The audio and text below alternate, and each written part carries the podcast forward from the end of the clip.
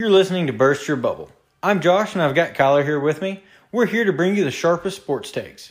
Today we have on a special guest. He's an 11 time Emmy Award winning sports broadcaster slash investigative journalist, and he's also a five time New York Times best selling author, Armen Keteyian. He's on with us for about an hour long interview. We get into his career, his books on Tiger Woods, and we break some news that you will love to hear. We also recap the NASCAR race and the drama inside the arena from Wednesday night. The NBA has a potential return date set, and we take a seat at the Degenerates Den. Our website's coming soon with access to our blogs, full shows on YouTube, full clips of totem poles, and much more. So stay tuned into our social media on Instagram, Twitter, and Facebook at Burst Your Bubble.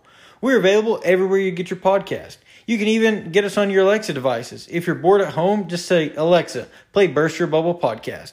Then remember to rate, review, and share us with your friends or literally anyone you know. Thanks for listening, and remember, no hard feelings because more than likely, one of us will burst your bubble.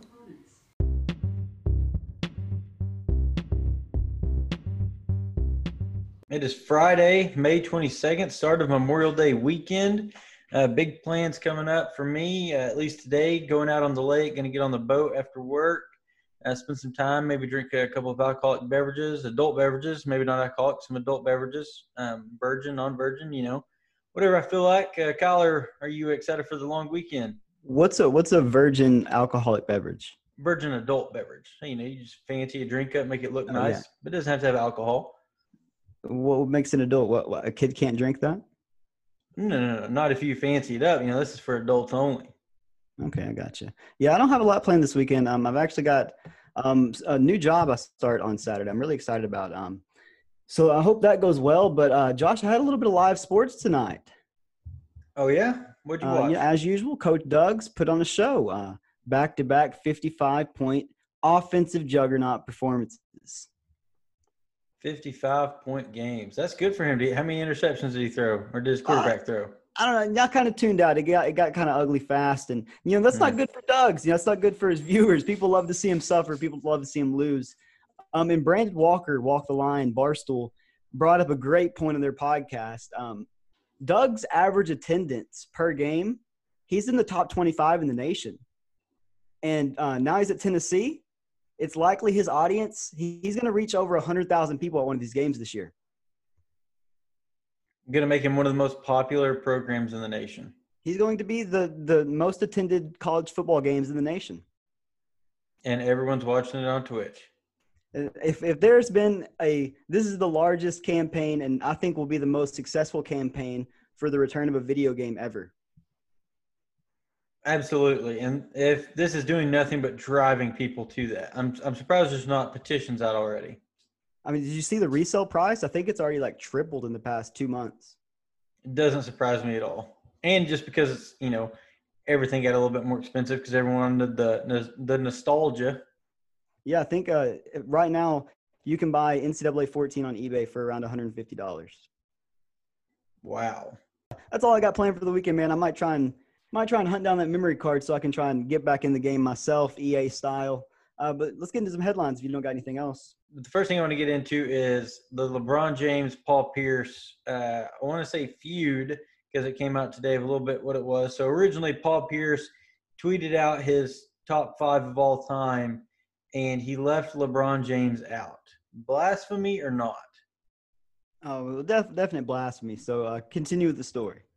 So obvious blasphemy. Uh, Perk kind of blasted him on Twitter a little bit, and then Perk comes out with a tweet that Paul Pierce kept LeBron out of his top five because there was a personal feud, a personal uh, beef there. And so obviously everyone's wondering what it was. So the guys got him on uh, a Zoom call, um, and they were asking him about it. And apparently it was at a preseason game. The game didn't even matter.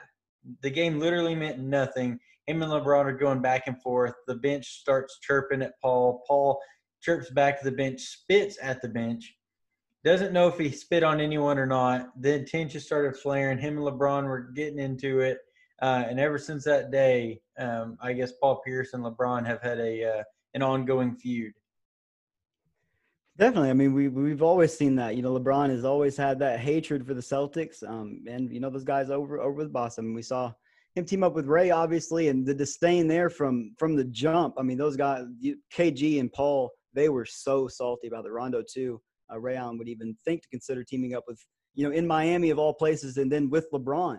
Uh, so yeah, a lot of hate there. So you want to know a fun stat about LeBron James and Paul Pierce? Always. LeBron James has over a thousand points scored when Paul Pierce is guarding him. Mm. That was a tweet that I saw. Uh, it was it was from a blue check mark.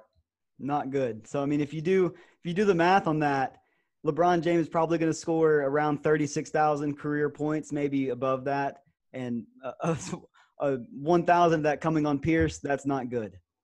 Yeah, it's a it's not a good look, especially when you're leaving the man out of your top five. So uh, speaking of the NBA, um, did you see Spencer Dinwiddie's tweet? Uh, I did, but uh, maybe you got a little bit more insight than I do on it. So uh, a guy tweeted, I'm not really sure who the blue checkmark was that tweeted it. He said NBA season June 21st. Uh, Spencer quoted it and basically said that um, that's just practice. The first game is scheduled to be um, rumored to be July 15th, um, which is a Wednesday. And also rumored is that uh, all teams are going to play five regular season games and then into the playoffs. So this is, uh, I think I told you the same thing, Josh. This is less to do with playoff positioning and more to do with um, finishing out these regional TV contracts for all the teams, you know, not just the playoff teams. Um, but one thing I've also heard is that instead of bringing all 30 teams back, they're just going to bring 24 um, and leave the bottom three of each conference out. Which and you know that kind of goes with the theme of they've been talking about the less people there, the less chance of you know people getting uh, the coronavirus, less chance, less exposure with the less people. So I mean, it, it would make sense for the league to kind of go this way, but then you kind of have to wonder, you know, what what teams are getting left off? Is it just the the teams that like in the East, you know, if you're not in the playoffs, those bottom three teams from each conference, you know, or you know, what's the plan? You got to ask how does that affect the salary cap? But uh, and one thing that I wanted to talk about though, uh, I wanted to get your opinion on it. It seems like the bubble system, um, players are going to be allowed to leave. I think mm-hmm. is what Jared Dudley said. Um, how do you feel about that? Uh, it definitely puts in a different perspective. I mean, I, the bubble is supposed to be there to make sure that these players are, you know, staying isolated and you know being able to play the game away from from other people. So I don't really know the point of um, them leaving and coming back. I don't know what that's really going to look like. It seems kind of yeah counterproductive. Yeah, yeah I mean, it does seem exact. That's the exactly the word for it, counterproductive. Um, so the one thing that I mean, we talked about last episode it's nice to see that they're getting on schedule, getting you know some dates out there. They're telling players, you know, June first is the rumored date where they're going to try to get players, you know, hey, this is the date you need to start preparing to mentally and physically get ready for training camp. So that means you know start isolating yourself. So that means you know we'll get all the positive tests out of the way. So when we do start playing games, hopefully there won't be any positive tests. But you know, like you said, if there's if the bubble's open and players are leaving, it seems kind of counter and counterproductive. So this uh, bubble being got, this this bubble being open is kind of like if you have a separate bank account from your spouse and you're both going on a diet and at home there's no ice cream in the freezer, but on your way back from work you stop by Sonic and sneak one of those half price blasts. And, and pay with quarters. And pay with quarters, and that way they never know about it. But that's the bubble that you're in. It actually doesn't do any good. You still are going to eat the ice cream. Oh, that's my life. Uh, but uh, so two things. So I, these are uh, two ideas I had, Josh, about the NBA playoffs really quick. Uh, TV viewing experience. You know, we're always trying to better the TV experience, throw out the ideas. Um, these are free. These are ideas that people can take from us, uh, NBA reps. You just have to sponsor our podcast. The first one, uh, Josh, have you seen The Mandalorian? Uh, no, actually, I have not. So it's on Disney Channel. I'm sure a lot of people have. I actually haven't either. Uh, but most TV shows and movies are filmed either on set or in front of a green screen, right? Mm-hmm. So Disney with Mandalorian built and filmed in a huge dome, which is completely made of the green screens. So mm-hmm. everywhere, the floor, the ceiling, the roof, the, the ceiling, the roof, the walls, everything is a green screen. So everything can be made into a visual, into the movie. So that's why you know it seems so. It's, it's that shit's crazy how how much they've done there. So here's my idea: build a court in the middle of that dome, and make the arena look exactly like 2K. Fake fans, fake scores table, fake score, fake uh, scoreboard. And I'll go ahead and go into the second idea too. Uh, so with the golf this weekend, uh, we're hearing that it's going to be, and there's a lot more coming up on the interview, like Josh said with Armen Keteyian. Great interview. Um, supposedly, there's going to be two different broadcasts one with a lot of commentary and one that's more centered around the mic'd up with uh, sponsor plugs when necessary. Um, so here's my second idea. On the secondary broadcast, where mic'd up is the main focus, as opposed to the standard broadcast camera view, uh, use the 2K camera view like we're so used to seeing from 2K at the top of the key. Yeah, if you're using the broadcast camera view, then you're basically a communist because no one uses that anymore. It's 2K. It was Sabonis in the 2K tournament, right? Who was using it? Yeah. Oh well, sorry, Sabonis. oh yeah. didn't uh, didn't mean for that way, uh, but um, yeah, it's it's no it's no good. No one use no one plays that way. No one good at the game plays that way. Uh, 2K is the only camera mode that you can use and even think about being good at the game. All right. Yep. So those were two ideas. Disney take them, run with them, implement them. Uh, Mandalorian type 2K setting, and then the uh, secondary broadcast mic'd up with the uh, 2K camera view. Let's get into another headline, Josh. What do you got? Uh, so next, uh, there was a NASCAR race that we talked about. There was a NASCAR uh, race. You know how much I love NASCAR, Josh. I know. You, I know this excites you, but uh, me and some of the fans out there, uh, some of our listeners, really enjoy NASCAR. Um, so the the race is actually pretty intense uh, on what is Wednesday night. Um, mm-hmm. Things got heated on the course. you know, they had a little bit of a delay because of the rain. They went ahead and were going through it anyway. So prior to the race, drivers had to travel by themselves, uh, go through individual medical testing for uh, temperature and you know the. Uh, they had to go through the, the health screenings to be able to come in. They had to isolate after they got into the facility. And all of them were required to wear face masks. You know, obviously taking all the precautions. Um, fans were limited. Only one Fox Sports broadcaster was in the in the pit. Uh, all the other ones were in a place in North Carolina, um, doing it from a station. So this was a completely different feel than normal. Um, so so getting into the actual race. So let's stay right here for a minute. Uh, okay. This is why I want the uh, NBA to implement what Mark Cuban's idea was for a Hotel California idea um, as opposed to Disney. You know, put everyone in a hotel, including uh, reporters, um, commentators, you know, everybody, officials. So no one has to be, uh, you know, masked up. Nobody has to be like, you know, social distance things like that, things like that, because we're already quarantined for two or three weeks, and now we're all in this hotel together. Uh, but go on. So getting to the race, um, it was a it was a bit of a battle there for a little while. Um, obviously the the big thing out of this weekend is the the crash that happened. I don't know if you got to hear about it yet, Kyler. I saw I saw Kyle Busch freak out about it. So or well, no, I'm sorry. He, he, it was Chase Elliott who freaked it. Kyle Busch had wrecked him, huh? Well, so so whoa whoa we don't. That's Kyle Busch accidentally misjudged the gap that he was trying yeah. to to shoot there with Chase Elliott. Uh, Kyle sent out a tweet apologizing to him and his team. He would never do anything malicious like that. Full confidence and belief and faith in Kyle Busch's um, not wanting to to potentially injure anyone. Uh, he has the utmost respect for Chase Elliott. Um, yeah, there were a lot like, of just like when I'm at Sonic and uh, they they give me that ice cream and I when I obviously ordered just just a water. It, exactly. So with 28 laps to go, Elliott's in second place behind Denny Hamlin. That's when Busch tried to sneak in out there behind him, you know, to try to get in that little gap, misjudged it, spins him out, almost comes back into traffic and gets hit. Yeah, it was almost really bad. Um, yeah, he crashed into the inside wall. Uh, so Chase Elliott waits for him around the the next curve and just gives him the bird, flips him off, tells him he's number one. Uh, so obviously it's hilarious. Um, you know, if you're watching this kind of he because because he was okay.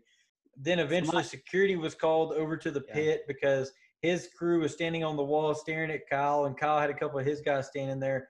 Uh, everyone was told to clear out and disperse, disperse. And then obviously Denny Hamlin became the eventual winner of the race because with 20 laps to go, he only had to hold off for nine laps after that caution. Um, so whenever that happened, he just had to hold on to his lead, and he did. And uh, they cut the the race short at 20 laps because of the rain. And the weirdest phrasing that NASCAR uses is they lost the track.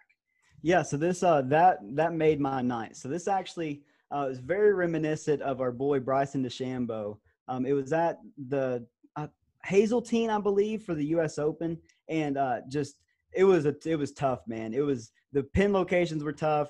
The obviously the greens there are just treacherous. And Bryson came out after the round. He said, you know, they lost the course. They lost the golf course. They they don't have control of it. Um, you know, it's not fun out there. And uh, you know, that's just hilarious. So uh, and this was um, he's a spotter for Jimmie Johnson. So Earl Barban. He's actually uh, he says NASCAR feels like they lost the track, so they're bringing the cars to pit road for now. 20 laps remain in the event, and they called it then. So that is just that's hilarious. I mean, I feel like it's obviously a lot more understandable in NASCAR. Uh, you know, when you think about it, just because they're driving, you know, really really fast on a track and heavy machinery, and you know, golf golfers are on a on a course in, in the sun. But uh, it, it really really funny to hear phrases like that. Yeah, it's I, I it really made me chuckle. I just heard they lost the track, and I was like, "Where'd it go? You know, is asphalt coming up? What what's happening?" Um, so one last quote that I'll I'll use about or I'll say about this: uh, they're upset, they're mad. Busch said, "I'm not just going to fix it, and we're going to go have ice cream tomorrow. Obviously, they're going to dwell on it, or obviously they're going to have to dwell on it. And the repercussions, I'm sure, I'm going to have later down the road."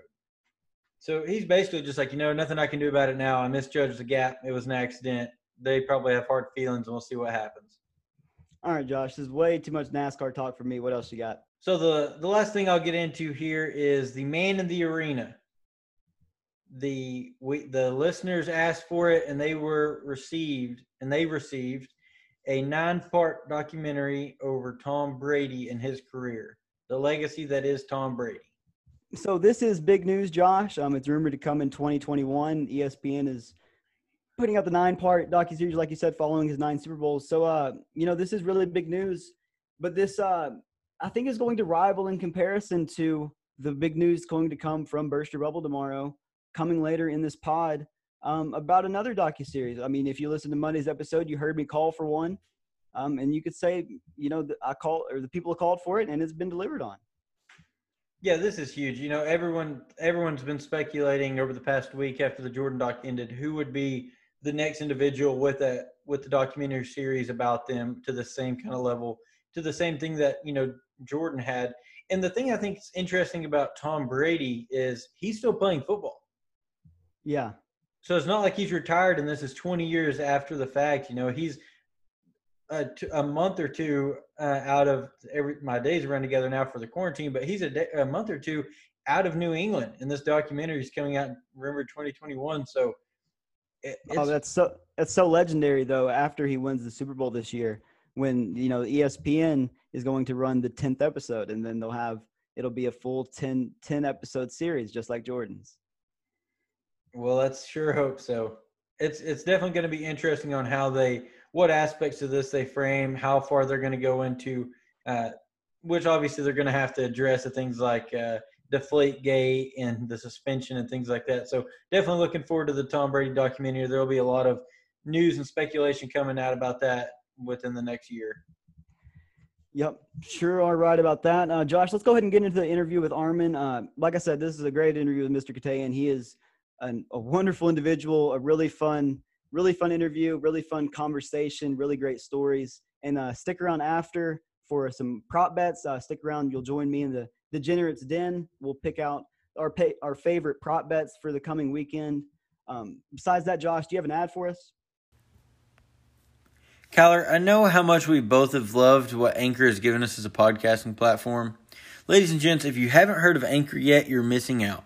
Most importantly, it's free. Anchor gives you the ability to edit and upload your podcast directly from your phone to get anywhere you can get your podcast. Apple Music, Spotify, it'll be there. You can make money from your podcast with minimum listeners. It's literally everything you need to make a podcast in one place. Go download the free Anchor app or go to anchor.fm to get started today. Uh, joining us today, 11 time Emmy winner, five time New York number one bestseller, um, including the reason he, he's here today, his book, Tiger Woods. Armen Keteyian, thank you so much for joining us. My pleasure, guys. So, um, we're huge fans of your career, so we wanted to get into that um, just for a few minutes. That's all right. Sure. Yeah. I uh, love talking off, about myself. Actually, I don't. so I'm one of those few that doesn't really like talking about myself, but I'll, I'll make an exception for sure. Uh, first off, uh, how's, how's quarantine treating you? Did you uh, catch the last dance? I, I caught parts of it. Um, it's treating me okay. I feel like everybody else, it's Groundhog Day. You know, every day is sort of like the day before, and you know what tomorrow will probably be. But you know, we're in Connecticut in Fairfield County, and you know we're kind of in a an epicenter, a hotspot of the virus. There's been, I think, at least ten thousand cases, positive cases of uh, COVID nineteen, and We've had more than a thousand deaths um, here in Fairfield, which, for those that don't know, is about 50 miles from New York City. Um, it encompasses Greenwich, Connecticut, Darien, New Canaan, Westport, here in Fairfield.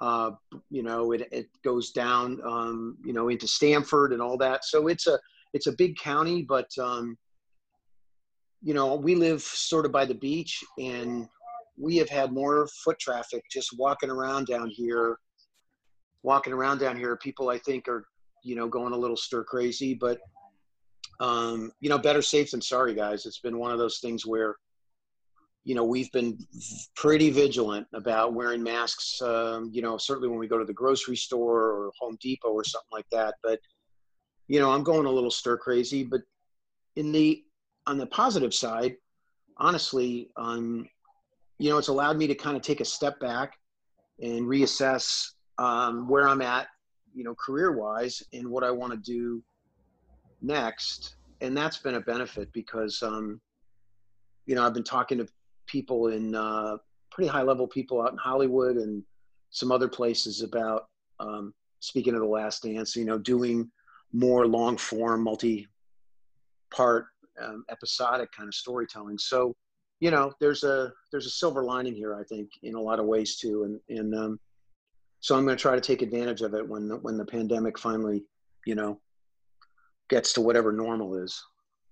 I've definitely got a follow up question about the uh, that docu series you're wanting to start up. Uh, I'll get to that a little bit later in the pod when we're about the Tiger Woods book. Um, speaking of the Last Dance, I was going to ask you if you had a, a good Jordan story to kind of break break some news, make the news round for us.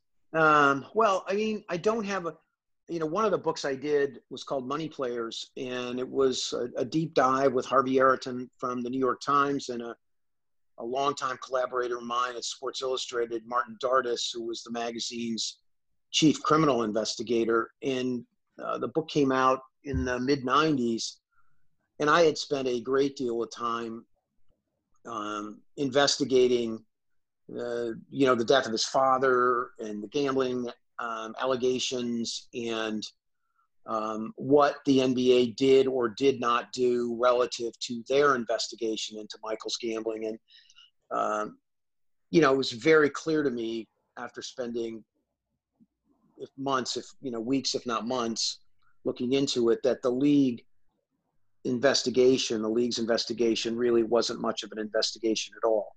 Not surprising given, given Michael's stature, but, um, uh, you know, they they talked to Michael, but did they talk to Slim Bouler? Did they talk to Eddie Dow? Did they talk to any of the law enforcement um, agencies in North Carolina? The answer was just repeatedly no, no, no, no. So um, again, I'm not surprised in terms of um, what their focus was uh, or lack of focus, but um, you know, I, I think you'd have to put quote marks around the word uh, investigation when it came to the NBA.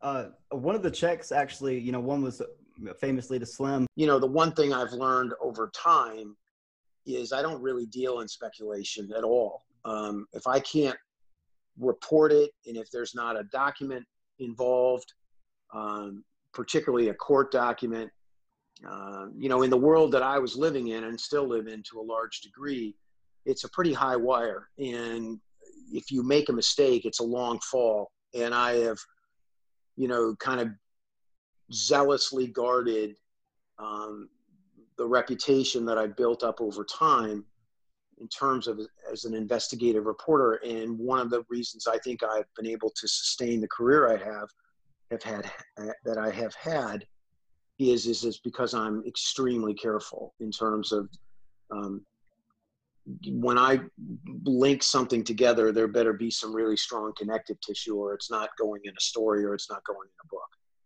Right. Yeah, and you talked about building up your reputation there. So obviously, you know, doing that's got you to where you are. Um, so how's the switch been over to the athletic? Um, I know that bringing in it was put out. You know, you had to get a lot of videos put out for the company. So what was your mindset going into into that new role? Well, with the athletic was it was interesting because um, as as I understand it, uh, prior to us getting involved, um, you know, they had talked to a lot of different entities, um, both in you know the Hollywood side of things and the network side of things and the cable side of things, and you know our our discussions with and principally was with Alex Mather, uh, one of the two co-founders, was look, this is there's a level of storytelling that we're going to bring to you. Um, there's a cost associated with that kind of storytelling when you're dealing with network television producers and camera people and multi award winning um, executive producers and you know when i was working as the anchor um, and to their credit they um, they bought into that and you know what we were able to do um, beginning really in january of 2019 uh, um, was uh, really work towards the launch of in May of, of, of 19. And since then, and up until uh, the Athletic recently, I don't know if you guys know this, but they made the decision to shutter the video operation just as the pandemic was was hitting.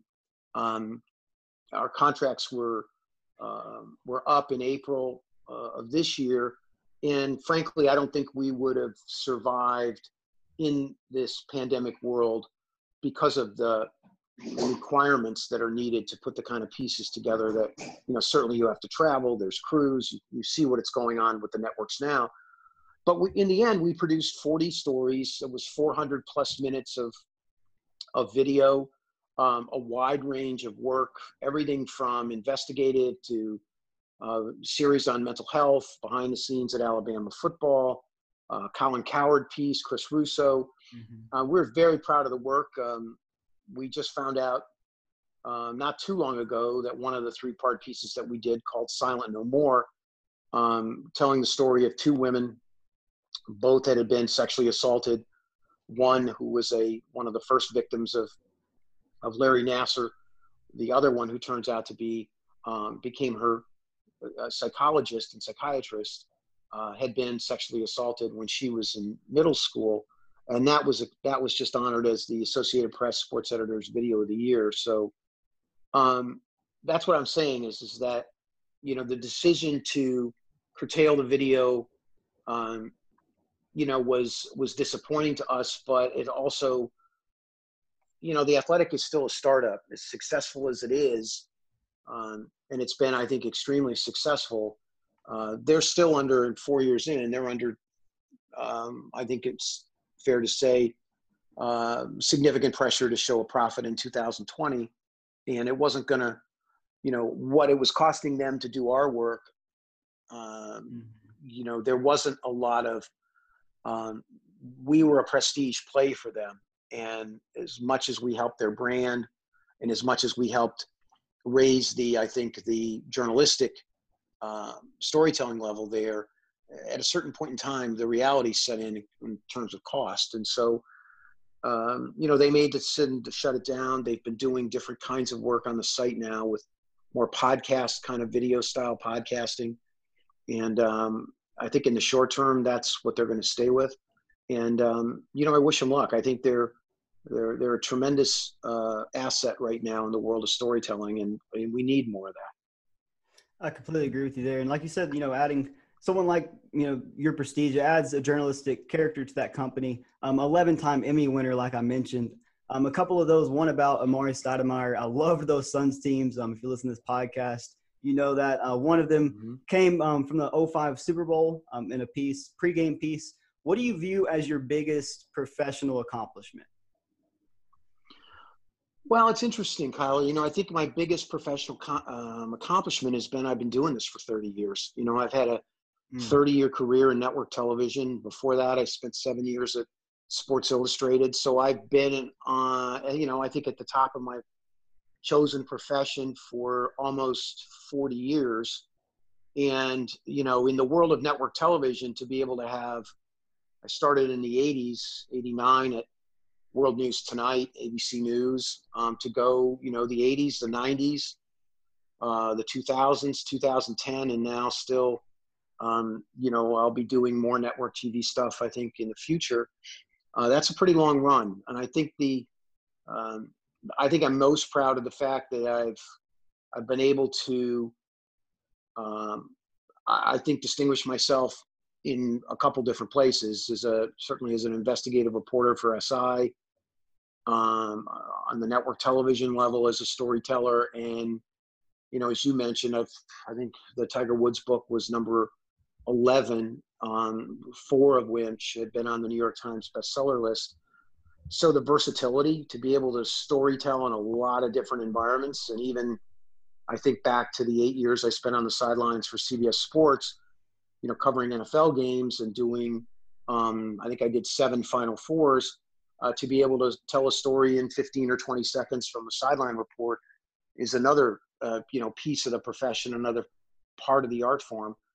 And so you know not necessarily one story but i think it's the body of work that's stood the test of time is probably what i'm most proud of well, I know uh, another one of your uh, professional accomplishments, at least one that I uh, I hold the highest esteem, is the fact that you got Bill Belichick to say more than three or four words at a time. That, that interview with him was uh, yeah. was a lot of fun. So, how did you uh, how did that come about? You actually getting him to open up because obviously we know Bill is a man who doesn't speak very much. Well, that's a good question, and I think there's a there's a you know a message there that I think your audience particularly young journalists might benefit from is um, you know there's one thing you can control in our business and that's that's your good name mm-hmm. and i believe that that's the probably the most precious thing that you um, have control over is how you go about your business how you conduct yourself as a professional and i mean that word very specifically being a professional because we work in a profession as much as in um, modern day media times, uh, um, we take one shot after another from the White House on down. Um, so what happens is is that you gain the trust of individuals like Bill Belichick or Tom Izzo or or Nick Saban or um, other people that I've been able to interview over the years because they watch how you work. If you say A and you do B, um, you're going to get away with that once or twice or three times in your career, but you're not going to make a career out of saying one thing and doing something else. And so when you give your word on something, or you say you're going to be someplace, or you say some somebody says to you, "Is that off the record?" Um, you keep it off the record. In the NFL and at the highest levels of sport, um, coaches um, they watch and they talk. And so when um, Bill Belichick wanted to say something about Spygate, um, he chose to speak to me because he a he trusted me that I would uh, I wasn't going to make it about Armen-Keteyian. I was going to allow Bill Belichick to answer some very direct questions, which he fully was aware of, which is what I was going to do.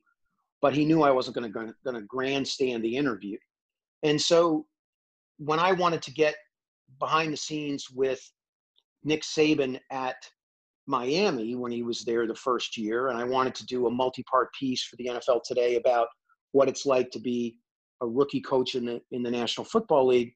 Well, guess who Nick called? He called Bill because they had been together for years in Cleveland. And what did Bill say to Nick? As I understand it, Bill said you can trust him.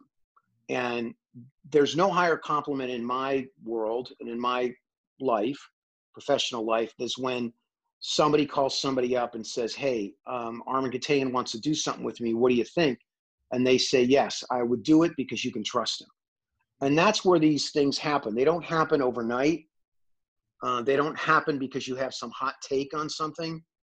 Doesn't happen because um, you're trying to make a career out of someone else's misery. It happens because you go about your business um, uh, like a professional. Um, and I think that goes a long way, and it has for me. I can tell you that. That's a, a very good point. and that's you know, especially someone like Bill Belichick who's so guarded and reserved. You know, it really speaks to the testament of of you and your ability to to be professional and act in that manner for him to to be able to trust you like that and to continue to to put your name out there. Well, the other thing too, you know, is is and as I was thinking about this, is that you know I don't waste people's time. Is you can one thing you learn, and I've learned it over the years, is you know you treat people respectfully so if i'm if bill belichick is going to sit down with me i am going to be prepared out the wazoo um, with the questions that are i think appropriate for how much time i have and what the format is if it's 60 minutes you know nick knows when he sits down for a 60 minutes interview that it's going to be at least an hour. But i'm not going to waste his time by asking questions of which a i already know the answers to in terms of well you tell me about your where you grew up. Well i know he grew up in west virginia. And so if i'm going to ask him something i'm going to ask him something very specifically about his father and his mother and what it was like to grow up in that part of west virginia. So i'm going to come prepared um, and i think that's really important too because what you're trying to build with your interview subject um, is not an interview but it's a conversation mm-hmm. and that's conversation is built upon um, moments. And those moments are built upon the fact that you are very careful about uh, the framing of the questions and the sequencing of the questions. And one of the things you talked about, The Last Dance, Jason Hehir, who is the director of it, who I worked with way back when at, at Real Sports, one of the most fascinating interviews he did was the amount of preparation that went into the questions for Michael Jordan mm-hmm. and the sequencing of those questions. And he wasn't going to start out with something very basic because he wanted to engage Michael right away. And that technique that he used time and time again of showing Michael previous interviews on an iPad was a stroke of genius yeah. because it allowed Michael to react to those things in a way that was really visceral and honest. And, you know, that's not something that just pops up into your head um, 15 minutes before you sit down with the interview subject. The amount of work that went into the preparation for all the interviews that Jason did, or what Ezra Edelman did when he did the OJ doc, or what 60 Minutes correspondents do prior to sitting down with, you know, huge profile subjects. Um, you know, you never see that. That's not on the screen, but it it's what makes those those docs and those pieces so extraordinary. Um, it's the secret sauce, so to speak, of um, of the interviews. And um, you know, it's not for everybody. A lot of people don't want to spend the time. A lot of people don't have the capability um, of processing a lot of that information in their head in real time as two cameras are rolling. Mm-hmm. So there's a lot that goes on with this stuff. I used to laugh a lot when somebody would say to me on the sidelines, you know, would yell to me, "Oh, I can do what you're doing," and I would say to them, "Well, yeah, come on down here, and you know, throw on the headset, grab the microphone, have a producer in your ear, have the game going on behind you, have to be able to sequence into what what um, you know Jim Nantz or or Phil Sims was about to say, and tell me a story with a beginning and a middle and an end in 20 seconds and then go. yeah good luck with that you yeah. know? Yeah so you know it's an art form you know? And i'm not saying i'm the best at it but i, I will say that i put a lot of time and effort into it. Mm-hmm. So uh, armen keteyian with this uh, five-time new york number one bestseller uh, including tiger woods the reason we're here to talk today uh, tell us how you got on board the project and what the research and interview process was like. Uh, I know you talked over 200 people, you and uh, co-author Jeff Bridges. Um, what was the biggest challenge in that? Uh, and who are you most happy to have gotten as an interview? And who was the one person you really wanted to, but just couldn't make it happen? Um, well, that's like, that's a multi-part question there. So um, let me start, um, just one correction, not uh, Jeff Bridges, but Jeff Benedict, uh, Benedict. co-author. And um, well, it was a it was interesting. Jeff and I had, were just had come off of the system, uh, a mm-hmm. two year project, a really deep dive into big time college football, and we weren't really looking for another big uh, mountain to climb. And our agent, Richard Pine, uh, suggested Tiger Woods. And we're like, well, God, there's been a lot of books written about Tiger Woods. Why would why would we want to do that?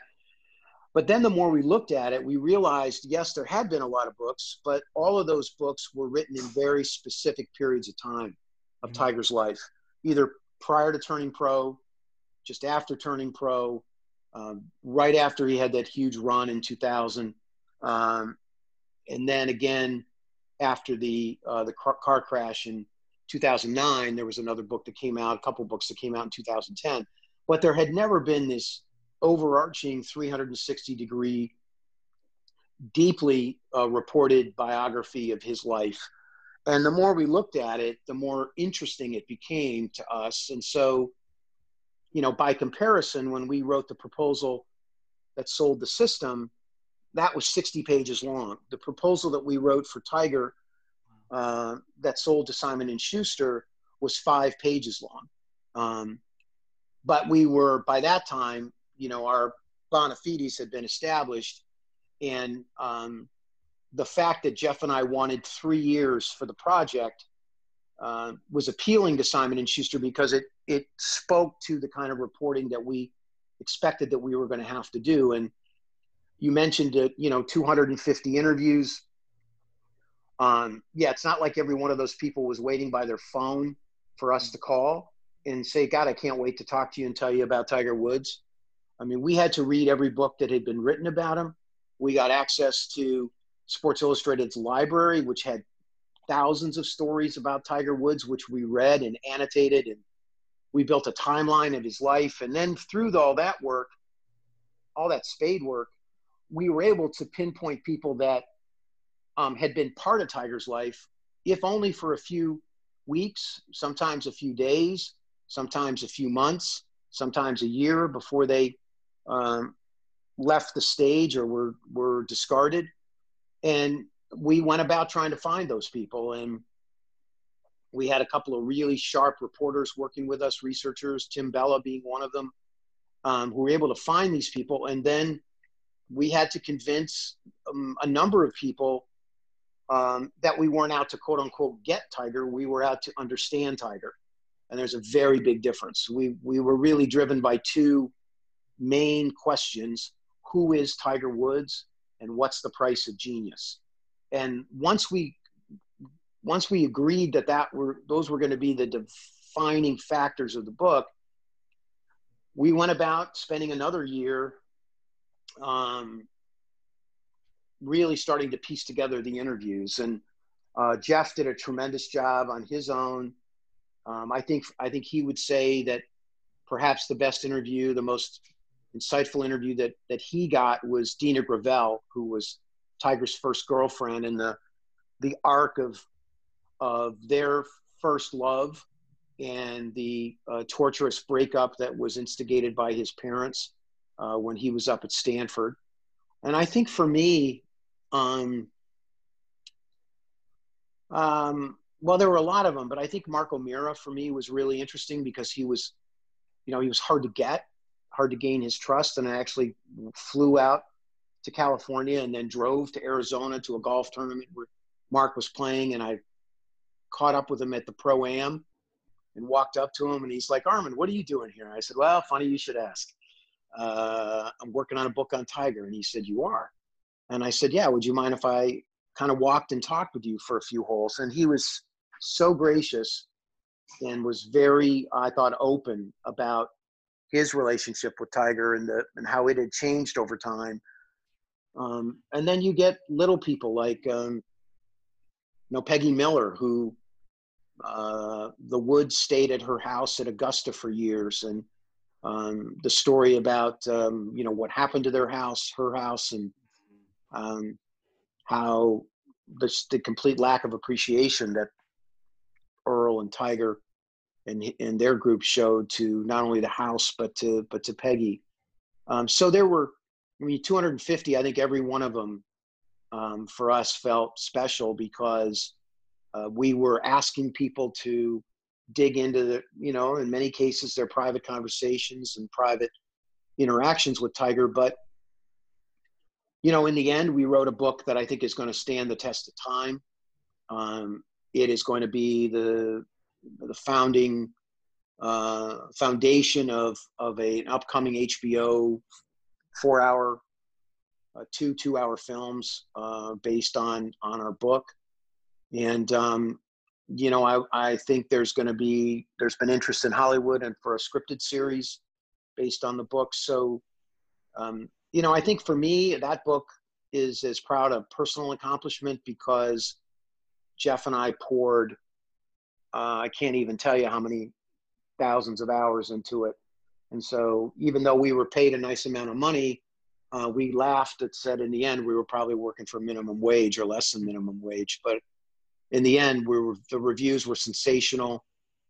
And I have to say, it was really interesting. The book has really resonated with women um, because it, at its heart, it's not really a golf book or a book about golf it's a book about genius and it's a book about relationships and it's a book about um, you know particularly with women they see between tiger and his mother um, tiger and elin tiger and um, other women in his life tiger and dina um, it's very relatable um, for the non-sports non-golf kind of person and that you know that was a um, that was done purposely by Jeff and I because we just felt it was bigger than a, a sports biography.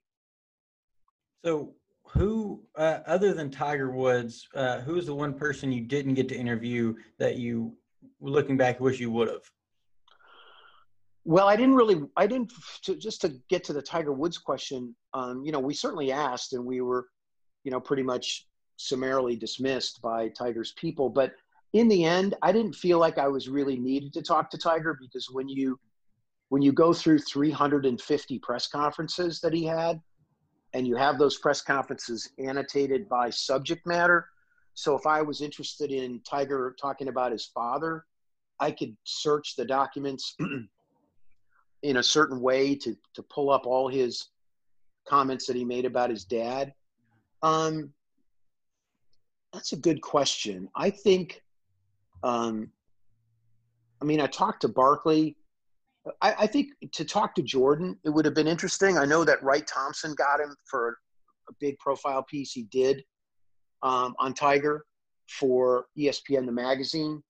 Um, and I love Wright. I think he's one of the very best, if not the best, storyteller in the business right now. Um, I mean, we got Hank Haney, we got Butch Harmon. Um, I I I don't really I can't really say there's anybody out there off the top of my head that I wish we would been able to talk to um, that we didn't. I think we covered every single aspect of of Tiger's life, you know, up and past the crash. Uh, so I'm gonna I'm just gonna say I'll I'll I'll stand on what we did. I don't think there's anybody that actually, you know what? Now that I think about it, um, I chased Phil Mickelson for a long time, mm. and Phil was very gracious, and he kept saying, "Armen, love to talk to you, love to talk to you, but I can't talk to you now." You know, I'd see him at tournaments, and then I really worked really hard to get him away from um, the tour when it was in a quiet period. I think I would have loved to have been able to talk to like a Rickie Fowler or a Justin Thomas or Jordan. a Phil that were close to Tiger um, and even some people in his very inner circle, you know, Bryon Bell, Jerry Chang. Um, but th- you're just not going to get those people. They're so loyal to Tiger that um, it would be considered treasonous if, and you would be excommunicated from the House of Woods if you if you spoke to a reporter. And there's reasons why those people have never talked. Um, Joanna Jagoda, his first real college girlfriend um, you know after college that's another one so as i as i think about it there were people that um, would have been great to get their um, uh, reminiscence and, and insight into Tiger. But, you know, there, I don't know, there's a reason that Joanna Jagoda has never talked, whether there's an, an NDA involved or whether she's just the kind of woman that says, you know what, that was private. I'm going to keep it private. Um, but you have to respect that in many ways too. So um, we didn't badger anybody. Um, it's not to say we weren't persistent, but when a no is a no, you kind of know it. Yeah. So I think part of uh, you know, you told the story of how you got Mark O'Meara to get on the book. You know, a lot of that goes towards your reputation, like you were talking about earlier. He respected who you were. You know, your journalistic integrity. So he, you know, felt comfortable talking to you, especially at a course setting like that. Um, how did you know, as such a high esteemed journalist, how did you handle the criticism of the book, uh, most notably from the TGR camp itself? I kind of laughed at it. I mean, I didn't expect that they were going to throw out a bouquet of roses to us and say, "God, guys, thanks a lot for really revealing who our our client really is." Um, and that means Mark Steinberg and at the time Glenn Greenspan, who was Tiger's um, big spokesman. I mean, I could have written the press release that they issued when the book came out, which was yeah. a said it was full of egregious errors, and two, it had dated material. Um, there's a lot of things that book was.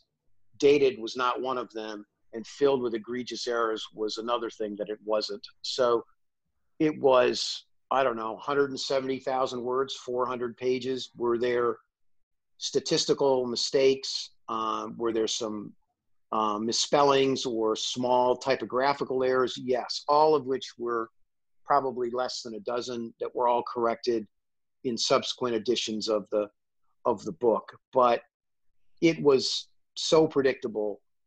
And having dealt with them over a year and a half period where it was acrimonious from the start, and frankly, it was, um, we found it to be disrespectful. Um, you know, between the two of us, Jeff and I had written 25 nonfiction books.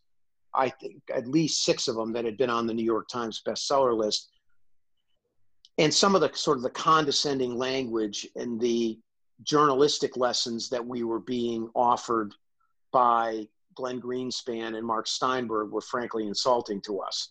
Mm-hmm. And all they had to do was to give us a professional no. Um, instead, they chose to try to intimidate us and um, I don't know what the word would be, embarrass us in some way, shape, or form. And it was, it just, there was no need for that. And so when they came out and, you know, after the book came out and said what they said, I was like, well, that's so predictable. And you notice that they didn't say boo hoo after that. They made one statement. And once the book gained the momentum that it did and the praise that it did, they did the smart thing, which was not to say anything. So, kind of going into the book here for a second, um, obviously you talk about Earl Woods. He didn't just train Tiger to be the best golfer in the world. He was he was training him to become or getting him to break through a racial barrier. He said that he was going to change the world more than Nelson Mandela, Ali, and many others. Um, so, what do you think attributed to Tiger's uh, attitude more? The pressure of being a cultural phenomenon or the culture of going out and winning majors? Well, Tiger's focus was was never on being a cultural phenomenon. I think that was the result of Tiger's greatness.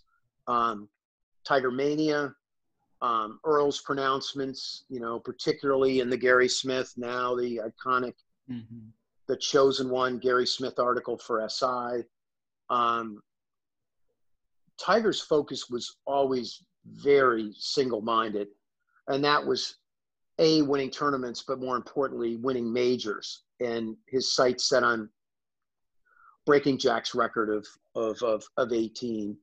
Um, and I think the, um, whatever happened around that um, was a cultural, social, racial, um, economic, financial phenomenon that the world has not seen um, and certainly hadn't seen. Um, and I would dare say in the history of sport, I think Tiger, in many ways, lived up to mm-hmm. uh, maybe not the most outlandish uh, exclamations of Earl Woods, but I think you're pretty hard pressed to argue against the fact that he changed the face of golf and he changed the game of golf and he was the first $1 billion athlete. And he was a machine when it came to winning events in ways that people had never experienced before whether you're talking about you know the masters by 12 or pebble beach by 15 or the 2008 open on a broken leg. Um, i mean he's he's one of a kind. Uh, you know we kind of likened him to you know mozart and beethoven and people like that um, which makes him a you know a phenomenal figure to try to understand. But i think you know that only recently and i think subsequent the dui arrest in may of 2017 um, you've seen now a different tiger um, uh, a tiger woods that has i think looked inside himself decided what kind of person he wanted to be um, the kind of father that he wanted to be. Um, and uh, without question has become i think more appreciative and more grateful and more uh, um, more human than he's ever been. And i think that's a reason that people have connected with him in ways that they may not have connected with him when he was you know driving a truck through the tour mm-hmm yeah, you talk about driving the truck through. The, I mean, I would kind of compare the PGA to the NBA um, in the sense that around the late '90s, early 2000s, um, the talent floor, you know, the talent level, the floor was a little lower than it is now. It was a little depleted, and Tiger thrived in that. He dominated um, in that 10-year span, '99 to 09. Uh, 64 wins out of 186 tournaments he entered. Um, yeah, he won 13 majors, 13 major championships in that 10-year run. Um, if Tiger is that dominant in today's PGA climate each week, does he still amass that huge number? No, I don't think so. I mean, I think you know you have to look at who Tiger was beating in those days, and yes, it what I don't think it was nearly as deep as it is now. But you still had Ernie Els, you had Duval for a while, you had Phil, you had Sergio came on and off the mm-hmm. um, the stage a little bit. You had Vijay for sure. Um, so there was this core group that could con- compete with Tiger, contend with Tiger. Um, and Tiger certainly knew who those people were. Um, he had an absolute radar um, screen up. You could almost hear it beeping at times, like beep, beep, beep. Up, oh, I got to worry about the ball. Beep, beep, beep. Oh, who's this guy? This 19 year old named Garcia. Um, you know, Phil was always sort of the you know the u-boat out in the waters and, and would be trolling around and tiger would always say that you know if he won the first one meaning first major he was going to be very difficult you know in subsequent majors and i think that has proven to be true but now i think that a, a tiger at in his prime against a, a Koepka, uh, Justin Thomas, a Jordan Spieth in his prime, a Dustin Johnson, um, even now, some of the young guns, um, uh, you know, Matthew Wolff, Schauffele, people like that. I think it would have been, for a prolonged period of time, would have been a phenomenal um, set of uh, majors that he would have competed against. But, and I say but, look what happened in the in the Masters in in um, 19. You know, he waited. He, they got into the hunt. Um, it's Sunday at Augusta. They're on the back nine, and all of a sudden, you know, the restrictive throat disease takes hold, and you watch Molinari, uh, Koepka, Tony Finau, um, Patrick Cantlay, Schauffele. They all have a, a, a, you know, even Ian Poulter there for a while they all had an opportunity, but you know, push comes to shove, moments of crisis, Tiger was able to do what he what he did um, in virtually every single major or tournament he played in, including except for Y.E. Yang. Um, he closed them out, and um, you know, Augusta on Sunday. It's there's a David Duval, and I'll paraphrase him because I don't want to say exactly what he said. but he said, you know, these guys would always talk about, I can't wait to get into a major on a Sunday and go head to head with um, with Tiger and see what it's like. And and uh, Duval, who had done that with him, said essentially, "The heck you do, because you have no idea what you're getting into." And I don't think those guys, you know, I mean, Koepka made a couple of putts on 17 and 18 that even I, I was one I was watching the replay of the Masters recently. I mean, he made a putt on 18 that would have got him within one of Tiger. He had a putt on 18. He didn't mm-hmm. make it. It was the biggest pull I think Brooks has ever had, certainly. And and Jim Nantz said it. He goes, I've never seen him take a stroke like that. And that's just nerves, I think. You know, you can talk around it as much as you want, but the fact of the matter is, I think he had about a nine footer or something like that, and he didn't even touch the hole. So um, it's uh, it's an interesting, you know, when you step onto the stage with Tiger Woods in a in a major, you you better have all your buttons buttoned up. Yeah, it seems like any year that Tiger's been healthy, his worst finish at, at Augusta has been uh, probably tied for fourth. But uh, yeah. you kind of you kind of talked about that radar that he kind of has on the course with his competitors and everything that's going on. How much would you attribute that to the Navy SEAL training that his dad instilled at you know before he could even remember it? Oh, I think it has a lot to do with it. I think I think Tiger's ability to see things on the course, um, his the hours of practice that he put in, um, you know, his physical stature, uh, Earl's, um, what did he call it? Uh, the Earl Woods finishing school mm-hmm. um, that he was working with Tiger, um, stepping in his line, jingling his coins, and as you know, as we reported, using language that was much more coarse than what you know originally it was sort of a, a Cinderella uh, kind of a story, but it became very much of a SEALs kind of story, um, as it turned out. And then don't forget, you know, his mother, Tida. I mean, she's the one with the killer instinct. She was the one that said to him, "You step on their throat, you beat them in a way that they that they never forget." And um, I think she's the one that instilled that, you know, that indomitable will in, inside Tiger. And so when you combine the the athletic genius and his sort of ability to see things on the course that very very few golfers could see with this indomitable will and this killer instinct. Um, i mean that's you know like you said that's an amazing statistic to win what nearly 33% of the golf tournaments that you enter? Think about what happens now when Spieth went on a run and you know, would win three or four tournaments, you know, in a two month stretch. Everybody was anointing him the next Tiger Woods. Mm-hmm. Justin Thomas would go on a little bit of a run. DJ would go on a run. All of a sudden, people are talking in terms of, oh, is he the next Tiger Woods? There is no next Tiger Woods.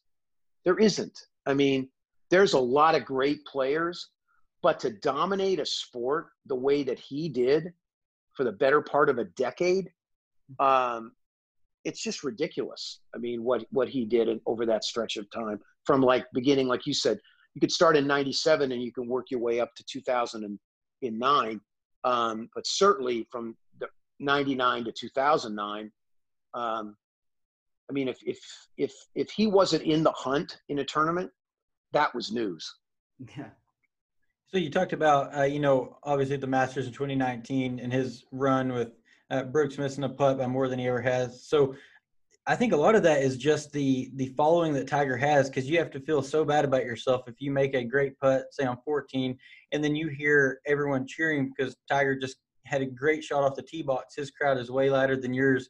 You know, it just takes a lot of energy out of you and out of you know a lot of confidence out. So that, you know that definitely attributes to some of the nerves out there. Um, oh, for sure. I mean, you know, you there's a lot of guys just didn't want to play with him, you know, because he wasn't above, you know, gamesmanship too. He knew that yeah. if he made a putt on a green and he walked off that green and headed towards the next tee, that the crowd was going to follow him while you were still lining up a putt that you had to make for birdie um, or to stay in the hunt. So some of that stuff, um, like Finau said – it was it was just so classic. You know, Tony is um, it's they're in the final pairing together at the Masters. Tony doesn't really know what to say, so he says right before they're getting ready to tee off, "So how are the kids doing?" Tiger mm-hmm. says, in essence, they're fine. That was the last thing that Tiger Woods said to Tony Finau at the Masters on Sunday until he won the event. And Tony came up to him and gave him a hug, and then Tiger said something to him. He just closed everybody out. He's in his own world. He's not there to be your friend. He's not there. He has no interest in you. You know, what you are is an obstacle in the way of his winning a tournament. And for from the time he pulled on a pair of pants and walked onto a golf course, that's the way that he approached the game. Um, you know, you look at some of the people that he beat um, in dramatic matches, um, particularly during his amateur days. They were terrific amateur players that should have been, um, yeah, should have been great professionals, or at least you know, solid professionals, and they they flamed out, never turned pro, you know, or they did not have anywhere near the kind of professional career that I'm sure that they envisioned. So, you know, like when Tito was said, you take their heart. In a lot of ways, that's what Tiger did. He took guys' hearts on that course, and you know, there were very, very few that had the intestinal fortitude. Phil being one of them that we're willing to to step into the cauldron with Tiger on a Sunday afternoon at the Players or or at the Masters or a U.S. Open or the British Open or the PGA. Um, you know, Bob May shot. If I if I'm remembering this right, at 2000 PGA at Valhalla, he shot 31 on the back nine. Guess mm-hmm. what Tiger shot? 31 on the back nine. So I mean, he wasn't going to break and and and he would do everything he could to break you and think of all the guys that you know fell victim to that over time yeah, uh, one of my favorite clips from the 2019 Masters is when Brooks is on 17T and he, uh, Tiger almost hole makes the hole in one on 16 and he leans over to see what everyone's cheering about. Uh, you know, he's definitely yeah. thinking about that the rest of the rest of the two holes. Oh yeah, that's a great. I just watched. Uh, I, I was fortunate enough. I've been watching the what's called the fine cut of the of the mm-hmm. film, the doc, and that's exactly what you just said. Is is that Tiger hits that tee shot on 16 and it's drifting down towards the hole, and Brooks has got his head up, turning to the right, looking to see what that roar is all about, and you knew it was. You know, you knew it was Tiger because there's a different kind of roar. Mm-hmm. Uh, but second of all, you know they're thinking, "Oh Jesus, did he just you know stuff this thing in there?" And sure as hell he did. You know, it was uh I mean, you talk about a clutch shot. You know, that was almost a hole in one. Very close. So Keteyian on with us, uh, author of co-author of the Tiger Woods book. Um, it's, it's got his face on the cover. If you're wondering which Tiger Woods book, you can't miss it. Uh, find it anywhere you buy your books. Um, so let's talk about the match a little bit this weekend. Uh, you talked about Phil a little bit. Say he's one of the only guys who can step in that that spotlight with Tiger and really compete and you know not really think about it. Uh, what's your prediction for this weekend? Well, I'm just I'm just going to have fun watching uh, you know Brady and Peyton go at each other because those guys can talk some shit, and mm-hmm. it's going to be it's I mean especially Peyton. Um, he's the best at it, and I think the I it'll be fun to see how they handle the the big stage, you know, because I know they've been playing a lot down there at Medalist, and um, so I think they'll probably be pretty comfortable given that there's not going to be huge crowds or much of a crowd at all. Mm-hmm. Um, but you know, it's funny. I was talking to somebody about the prior Phil Tiger match, and somebody is very close to Phil, and they said, you know, Phil was practicing for that early, uh, the first one, and you know, there was what, ten million on the line, nine million on the line, and um, Phil won, you know, Phil won it. And as the person said to me, Phil could use that money. Tiger didn't need the money. You know, mm-hmm. it was mm-hmm. one of those deals where, you know, it was it was really important, I think, financially for Phil to to take that kind of pot. Whereas Tiger,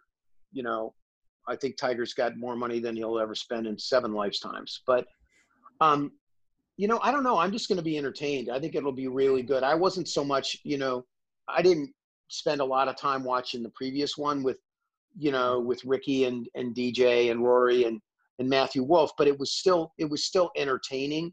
Um, it is live, and um, yeah. I think this one will be pretty fun because you know Phil's been playing a lot. These things mean a lot to Phil. How much they mean to Tiger, you know, whatever he says, you probably have to take that with a grain of salt. But I think the buddy buddy thing, I think this is a really smart idea because I don't think there's other than Michael.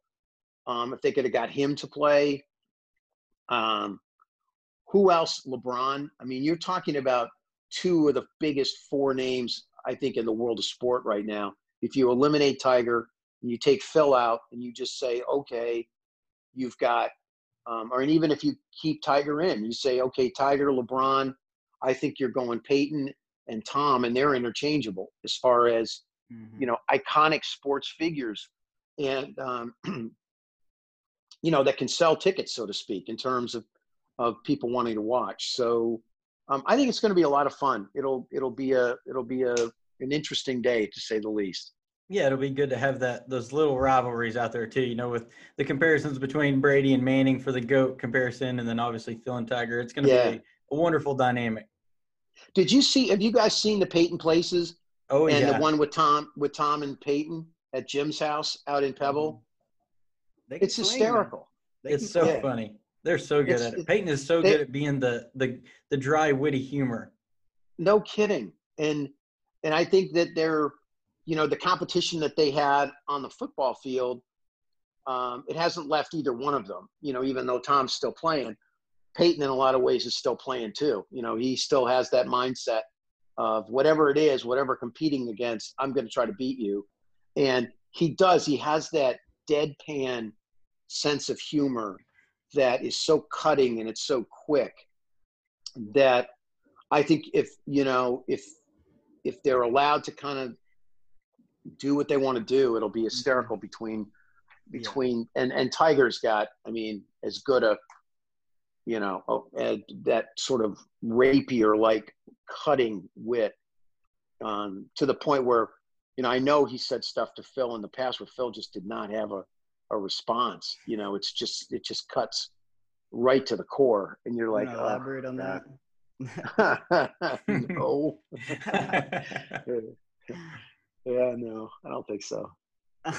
so yeah, I completely agree with you there. If they can do it, they uh, you know kind of no limits. You know, obviously some limits it's going to be on TNT, but you know if they could you know be a little freer with what they what they say, I think it's going to be especially Peyton and Tom. Their uh, their football personality is really going to shine on the golf mm-hmm. course. Mm-hmm. Um, yeah, so, it'll be a lot of fun. Definitely, and it's live sports, so we're not going to complain. Um, so we talked a little bit earlier about the HBO series that's in the works. Uh, what news can we break today about that? Well, not much because I'm I'm mm. under uh, I'm under a strict. Um, that's what I. My lips are sealed, kind of thing. Um, yeah. I can tell you that um, it's scheduled to come out in the fall. Um, don't be surprised if it's you know airs right around the Masters in November. I think if if you're HBO, that's the most uh, that's the smartest and the best place to do it. Um, I can tell you this: I've seen it now several times, and, and including this morning when I just watched uh, the, the final two hours. It's a fabulous job. I mean, it's um, it's Alex Gibney's Jigsaw Productions, uh, Oscar-winning documentarian. Um, Matt Hamachek and, and Matt Heineman are the two principal directors of it. Um, they have spent countless hours, uh, not only you know finding people and uh, that we've helped them find and connecting with them, and then getting them to sit down uh, for interviews. But there's some, you know, there's some real big names in it too. I can, I mean, Nick Faldo is in it, Bryant Gumbel is in it. Um, there's some other pretty big names in there too, and some people from Tiger's life that we did not get in our book, but um, after the book came out, they were um, they were appreciative of how we treated them, and so they decided to sit for the doc. And um, uh, and there's a real, you know, if you know your golf writers, uh, I, I, think I can say Michael Bamberger, you know, Alan Shipnuck, uh, Karen Crouse from the New York Times, uh, who brings some terrific perspective to, um, you know, having covered Tiger for so long. So I'm really proud of it. I think it's going to be, um, I know it's going to be a big deal for HBO. So, um, you know, got, got our fingers crossed for sure. So going back to, I'm super excited for the HBO documentary. By the way, uh, can't wait for that, especially if it comes around or comes out around the Masters. Uh, that'll be perfect timing. Um, so I want to go back to that match real quick. One thing that Kyler and I have been pushing ever since uh, we've been doing it for a while now, but after last weekend on the 18th hole, you know, you got to listen to a lot of the the golfers talk. You know, they were mic'd up, but it's one of the times you actually get to hear what they say. So we've been pushing for a lot of not less commentary, but more of listening to players. So that's that's one thing that we hope to see this coming up weekend. Is you know, obviously they can be more free with what they say, but we want to hear more of what they have to say. Well, I think it's great. I think it's more that you can, you know, interject uh, technology into a sport. I mean, look what NFL Films has done. Um, you know, miking players and coaches, um, but you know, it's so controlled by the league and by films that you know what you see on Inside the NFL is a it's terrific because no one else has that uh, has the right to really to put that audio on the air other than films because it's an mm-hmm. appendage of the league. So whatever the tour decides to do, um, in terms of, I mean, I would like to just hear maybe not so much between the players, but I'd love to hear the interaction between the player and the caddy um, as they're as they're trying to figure things out um, in terms of what club yardage, um, you know, the elements and everything else, or just when maybe somebody's coming off a bad hole, um, and the caddy saying to them X, Y, and Z. Look, this is uh, we got to make a move here. You know, we got to pick it up. We got to make a shot. And some of that stuff I think is so rich that um, done the right way and filtered through the truck, um, I don't see why the I don't see why the tour wouldn't embrace it, especially if they're trying to attract a younger audience,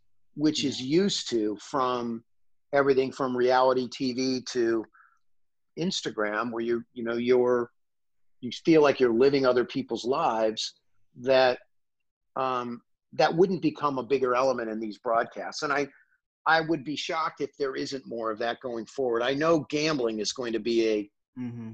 you know a huge element in these broadcasts going forward in terms of um, uh, an, an, entire entirely different broadcast that you can uh, probably get on your phone or through an app that um, you're going to be able to bet on every single shot you know in terms of is it going to make a tee shot is it going to end up in the fairway uh, par three is he going to be on the green is he going to be within 10 feet um, is he going to birdie this hole? Is he going to bogey this hole? I mean, the the permutations are off the charts when you have, um, you know, at, at one time or another, what seventy five people on the golf course. So it, I think it's that is a revenue stream. In fact, I know it is because I've talked to people at the tour. That is a that is probably as big a focus as they have moving forward. Well, I can't wait for that. And yeah, like Josh said, I'm a huge proponent of, you know, if especially matches like this weekend, the commentators should be there to throw to sponsors, and then we should hear the players nonstop. But uh, you know, like I said, uh, Armen Keteyian on with this author of the Tiger Woods book has got his name on the face. Go buy the book anywhere you buy books. Go buy all of his other books. I'm actually uh, just got in his NBA book about David Stern. Can't wait to start that. Um, I've got one last question for you. I think Josh has a last question. Okay. Um, if you had to describe Tiger in three words, what would they be? I think I can describe him in one word, and the word would be complicated. Hmm. Um, I think that's the, or how about this? Very, very complicated. Those are my three words. Yeah. So Mike, my the so this is the last question. Obviously, Armen continuing on. Thanks for joining us. We really appreciate you taking the time. My to pleasure, guys. Spend with us. Um, so the last question is kind of going off of his. The the main question that you were trying to get to from the book and all of your research and the thousands of hours you put in. The one question is, and you kind of gave a brief answer there, but who is Tiger Woods? What what did you find out through your research, and how would you what would you say who is Tiger Woods? I would say he is, um, for the most part of his life, he was a machine. He was programmed. He was um, built to do exactly what he did um, at a, I think, an enormous personal price for his growth as a as a person and as a human being. Um, I think now he's um, kind of a man in full. Um, he's paid an enormous price personally for the transgressions and everything that the world found out. But I think he's, I think he's happier than he's ever been. I think he's a more humane, um, understanding human being, and honestly, I think his crawling out of that hole that he found himself in in Memorial Day weekend 2017 is the greatest comeback and the greatest triumph of of his life and his career. Um, you can take the number of majors and you can talk about, you know, Sam Snead's record and everything else, but I think that for him to be able to crawl out of that hole and into the light and become the man he is today and the father most importantly the father he is today to those two wonderful kids is a um, it's just extraordinary and i think that's what we're seeing now is is um, at 40 what three four um 75 45 yeah 44 is mm-hmm. um is a is a is just a wonderful story and i hate to put it in those terms but mm-hmm.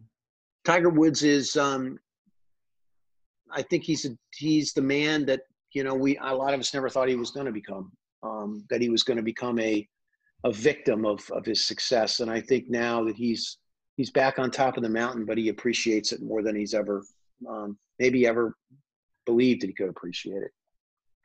Yeah, it's a great answer. Uh, Armen, Mr. Keteyian, thank you so much for joining us today. All man. right, Kyler. Thanks, Josh. You guys are great. No, thank you very I, much. Work hard. All right, yeah, man. Sir. I could have I could have asked just an hour about the uh, real sports just alone, but uh, when I finish the uh, the David Stern book, I look forward to having you back on. You bet. Thanks a lot, fellas. Appreciate it, Thank man. You. Have a good day. Yes, sir. Okay. Bye-bye. Bye. Man, what a great interview. And, uh, you know, a little nugget uh, that was uh, right before the interview. It didn't, uh, it's not really thrown in there, but we were definitely called up and coming journalists. So that's, uh, that's a lot of credit for what we do on this show. So, uh, so shout out to Armen Keteyian for that. That was a pretty good compliment from him. I guess we can uh, go ahead and uh, light some cigars and take a seat in the degenerates den. Let's do it, Josh. I mean, and you ter- you heard him after, right after he called his journalist. Uh, he told us not to fuck it up, and I don't think we did. I, I don't think so either. I, th- I thought the interview was really well, uh, and you know we'll just have to continue to conduct ourselves conduct ourselves professionally. I guess we can go ahead and get the the cigars lit up and uh, take a seat. So, uh, what what bets do you have for us today? Uh, Josh, it's good to be back in the Degen- Degenerates Den. You know, I've got this nice Cubana here. My first prop bet: What style hat will Phil Mickelson wear? A baseball cap is minus two twenty, visor plus one seventy. Ooh, I like this. I'm I'm actually just gonna go with the one I hope. I hope he brings out a visor. What if he goes no hat? Oh, that's not an option. Well, I mean, I think we need to ride it in plus 500. Give me the money. Give me, give me the plus 175 on a visor. It's going to be a nice day out there. Uh, it, it's visor weather for sure. This, this is like uh, in Ireland where you can just go and bet on anything, and the guy will take it. It's like when Rory's dad bet five hundred dollars, like my son's going to win the the Open one day. And he's like, yeah, all right, I'll take your money it, it paid off, and I, I'm going to do the same thing. He's not going to wear a hat. All right, no hat. All right, so here's this one. Uh, total number of commercials Peyton Manning is on during the broadcast. Over uh, over under one and a half. Oh, I'm smashing the over. This is free money. Yeah, if you yeah, if you're listening to this, you better take that money. I'm saying that he's at least going to be on three. Plus 140? Oh, Josh, he's going to be on one and a half in the first commercial break. Exactly, especially with the new TV coming out, the new uh, series coming out. Yeah, Peyton loves TV. He's almost as bad as Baker. So I've got a couple. I've got uh, one or two more we can get into. Uh, this is going to be the longest tee shot on the third hole. Phil Mickelson and Tom Brady are both plus 105. Now, the the key is it has to be in the fairway. Uh, I'm grabbing Mickelson. 134 favorite. What is this? Uh, longest drive in the uh, third hole. What was Tiger? Uh, mine is 134. What's Manning? Uh, Manning, Manning, and or Mickelson and Brady are plus 105. I'm not sure about Manning. I, would imagine he's around the same. Gotcha. Uh, give me Mickelson. Mickelson. I, so I'm gonna I'm gonna go with uh, I'll, I'll go with Brady here just because I think Brady and Manning are gonna be fairway finders all day long. Where I, I don't think uh, Tiger and Manning are really going. Uh, Tiger and Mickelson are really going to thrive in that. Where they're going to scramble really well. Yeah, I think uh, hole number one coming out. I think uh, cleanest shot is going to go to Phil. And I think it's going to be a little bit on the right side of the fairways where it's going to stick. So, uh, give me Mickelson. I think uh, I think starting off the first two holes, Brady and Manning might struggle off the tee box. All right, here's the last one.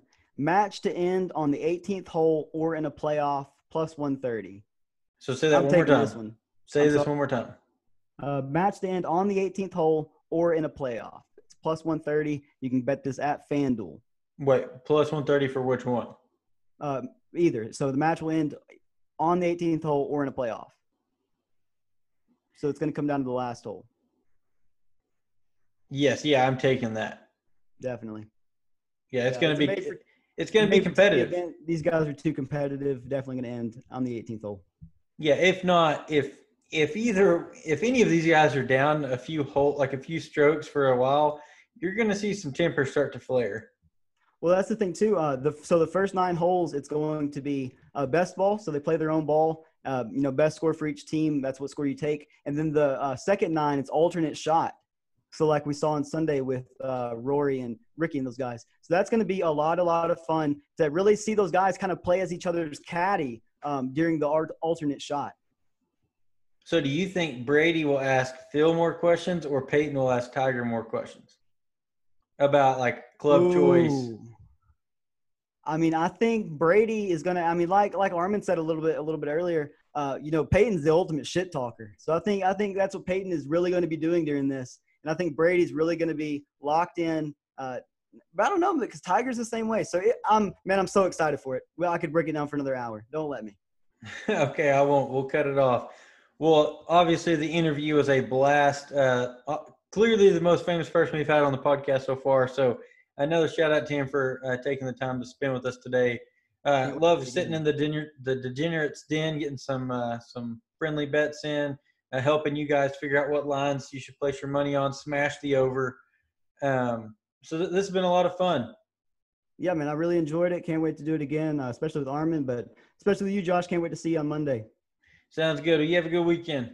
Later, buddy.